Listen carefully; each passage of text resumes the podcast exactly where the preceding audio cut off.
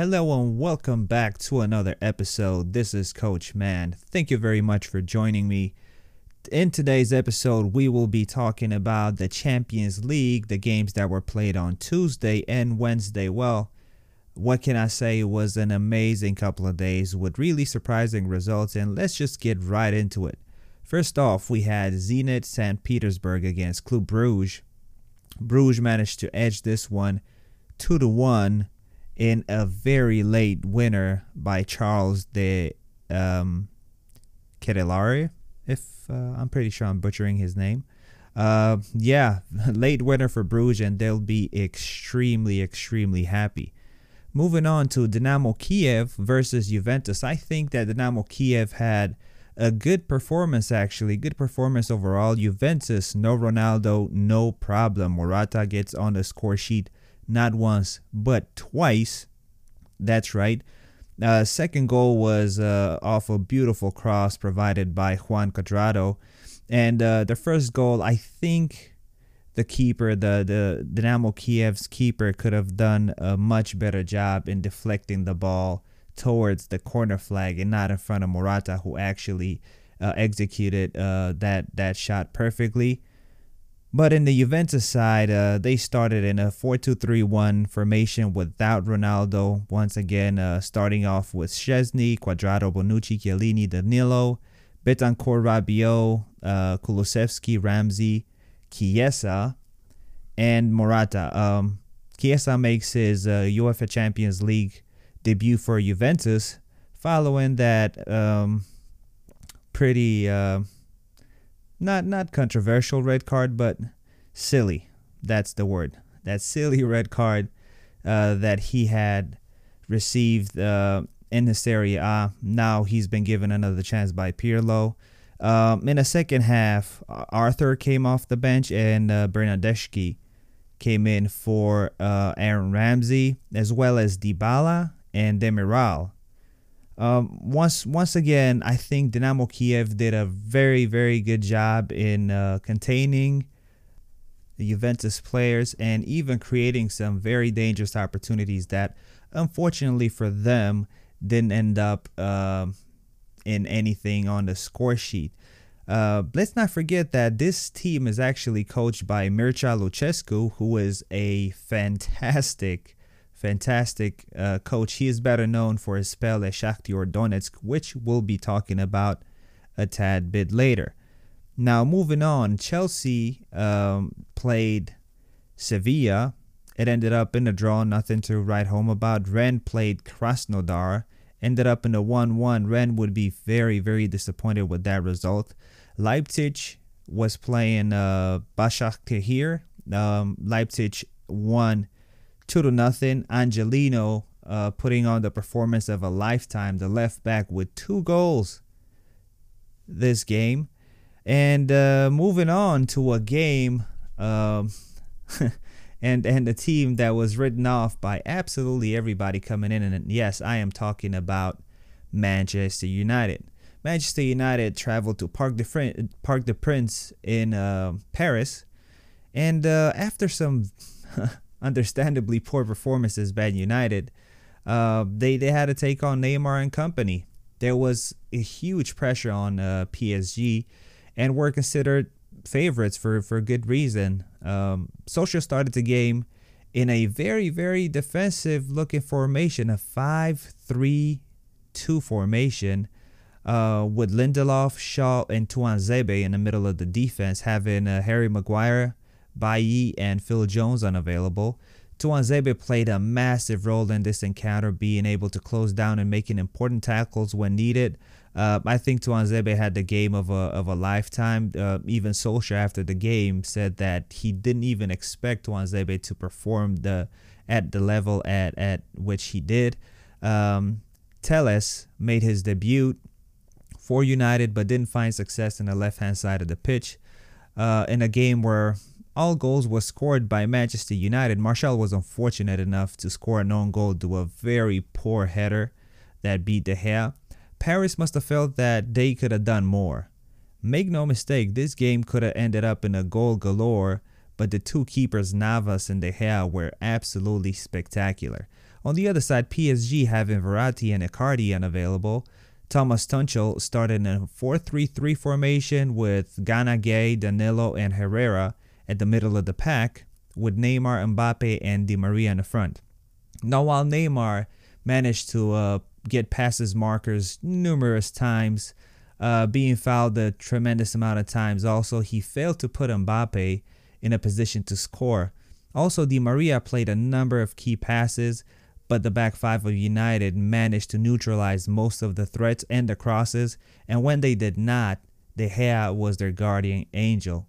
The game ended up in a victory for United, and Ole would be extremely, extremely happy with this one. Uh, good to see him smile again, I guess.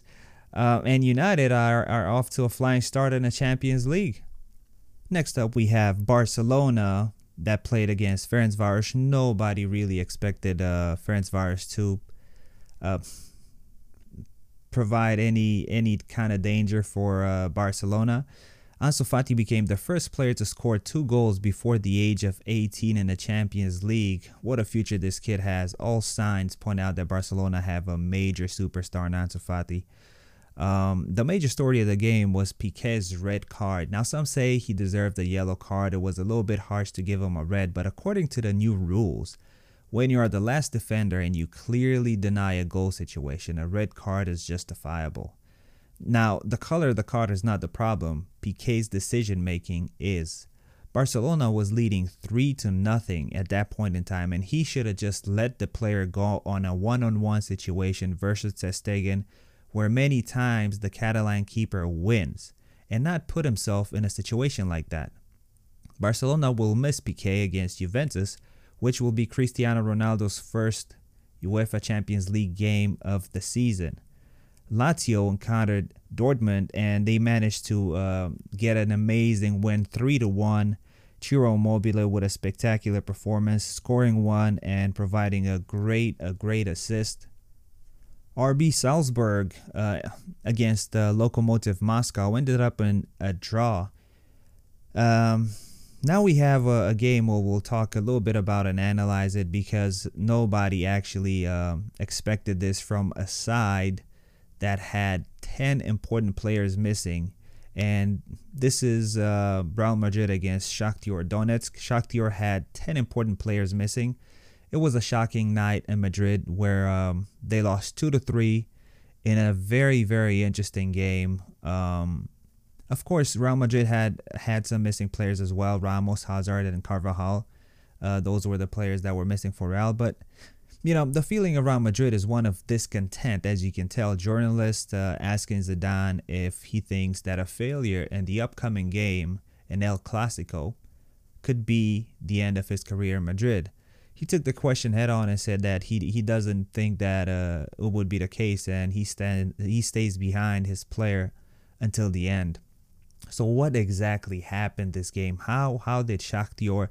Um, need need I remind you, Shakhtar Donetsk was three to nothing up in the first half. So let's uh, take a deep dive and see what exactly happened. Madrid started in a 4-3-3 formation that morphed into a 4-5-1 with Jovic as a central striker, while Shakhtar played a 4-1-4-1 formation with a 19-year-old goalie, uh, Trubin, who had to replace Pyatov, the first team regular. Now, in the first shot, uh, in the in the first half, Shakhtar started to lay some traps for the Madrid midfield by taking their time and inviting uh, their pressing. Once Madrid started to overcommit, they immediately played a quick ball, launching a vicious attack that would give them a three to nothing at the break. They had numerous, numerous dangerous occasions. Uh, and it was very strange to see Varane and the Madrid defense struggling in between providing zonal coverage or closing down the opponent when in need. In the second half, it was the discipline and effective transition of the midfield that managed to slow down Madrid in their build-up, effectively covering the pitch. As Zidane made some adjustments and replaced Jovic, whose poor form continues, uh, and uh, Rodrygo was another one of the, the players that got replaced with uh, Benzema and Vinicius, respectively, that changed the balance of the game. Due to Benzema's creativity and Vinicius' speed, they managed to put in the work and more often than not insisted in the left side of the pitch where Vinicius was making his attacking runs playing off uh, Marcelo. That was initially affected until Madrid's, uh, Madrid's attacks started to become very predictable.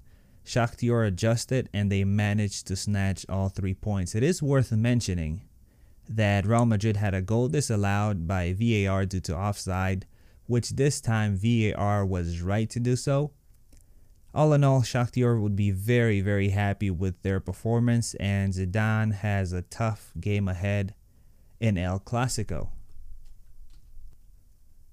Moving on to what I think it was the best game out of this Champions League week, which is Bayern Munich against Atletico Madrid, which ended up in a big, big win for Bayern, four to nothing. And um, let's see what what went wrong for Atletico this game. Well, Simeone before the game he said that when you are playing the current champions, you have to make a few adjustments in your tactics. And so he did. He played a 4-4-2 uh, formation with Suarez and Joao Felix up front. The idea that the two attackers together with a flexible midfield would press Bayern and uh, they would try to disrupt their build-up play. But the only problem is that when your midfield is considerably higher than your defensive line, you leave a ton of space open that can be easily picked up by the opponent which is what just Hans Flick ordered to his attackers is to fill up the gap left by the athletic, mid, uh, uh, midfielders and go against the last line of defense, especially on counterattacks where Bayern would be 4 against 2 sometimes. Uh, what would have happened if the defensive line would have closed, uh, would have stayed close to the line of midfielders? Well, then Bayern would have just played Coman with a ton of long balls and used his pace to create opportunities in the final third of the pitch but what exactly happened when the wingers had too much space? Well, Coman would cut up inside. Uh, Athletics lines, uh, uh, line of midfielders would come up too close to the defensive line and gave up space outside and around the box where three or four Bayern players would wait for a pass or a deflection. It became Hans Flick's signature move to have Bayern play much, much faster in a final third of the pitch and also creating chances in a very high tempo, so the defense doesn't have time to settle in. They would play a killer ball within five, six, seven seconds. Every time Bayern would see an opening, they would attack it immediately. For example, Joshua Kimmich intercepted the ball about 25 something feet yards away, saw Coman looking to make the run behind the defense, played the ball within one second of recovering it like it was just no time being wasted. And also Kimmich um, by by doing so, uh, it it put a lot a lot of pressure and got Atletico thinking about what is he gonna do next. He had a tremendous performance, tremendous tremendous performance. Flexibility is another key word when it comes to uh, Bayern. They had Sane Gnabry unavailable, so Mueller was played as a winger in a 4-3-3 formation with uh, Tolisso, Goretzka coming in for support. Kimmich had a great assist, as I just mentioned, and it was it's uh, this this this midfielder who's also a right back who, who also can be played as a as a right winger if you want to is one of the world's most underrated players in my opinion. You'd hear more about what Pogba had for lunch than how good is Kimmich. He covers the ground extremely well, uh, has an impeccable pass, possesses the creativity of a number 10, a complete player that can pl- be played in multiple areas on the pitch. Uh, that's a coach's dream. A phenomenal performance by Coman, Tolisso, and Mueller as well. All three of them did a phenomenal, phenomenal job. And uh, Bayern, of course, being the current champions, are leading like champions, and uh, in my book, they're the favorites of winning it again. Uh, if they keep putting performances like this together, it would be extremely hard to find anybody that can can withstand the pressure, uh, the cre- creativity, and the force that this Bayern team possesses. Moving on to uh, Olympiacos played Marseille. They won one to nothing. Inter Milan played Borussia Mönchengladbach. It was a 2-2 draw.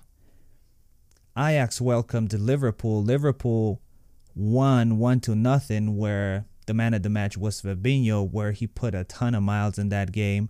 Tremendous performance by the midfielder. uh, Midtjylland encountered Atalanta. Atalanta with a huge win, four to nothing. Absolute shutout. Uh, Atalanta having a, a, a, fantastic debut in the Champions League for, for their first game. Uh, their goals were scored by Zapata, Gomez, Muriel, and Miranchuk. And the last game came in from Manchester City, which encountered Porto. Manchester City coming back from one behind. Porto actually scored in a 14th minute by Diaz with a, a really good assist by Uribe. Then Sergio Aguero back in the Manchester, uh, Manchester City team, uh, back on a on a scoring sheet uh, with a penalty. The other two goals for Manchester City were scored by Gundogan and Ferran Torres. Um, it was a it was a flabby start for Manchester City, but uh, they were right back into it. Six minutes later, they tied. It finished 1 1 at halftime and another two goals uh, in the second half. Uh, Guardiola has uh, has all the reasons to uh, to actually be happy about the result and looking forward to to um, Manchester City's schedule. They have uh, West Ham to play in the Premier League, and then the next encounter in the Champions League will be against Marseille. And that is pretty much all that we had in the Champions League. Now, what to look forward this week? Well, in the Premier League, we have Manchester United against Chelsea, and that is on Saturday. In La Liga, we have El Clasico, Barcelona against Real Madrid. Super, super interesting fixture. We'll see how that one pans out after Madrid's uh, two losses in a row. Uh, Barcelona coming in uh, after a big victory, five to one against Ferencvaros. We'll see how how that will pan out in uh, in uh, Barcelona morale.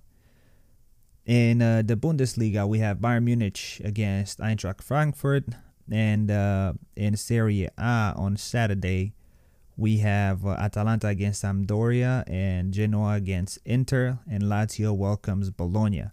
Now on Sunday we have uh, Arsenal against Leicester City in the Premier League.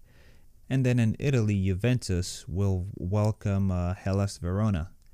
That is all that I have for you today. Thank you so very much for listening. We'll see you in the next episode.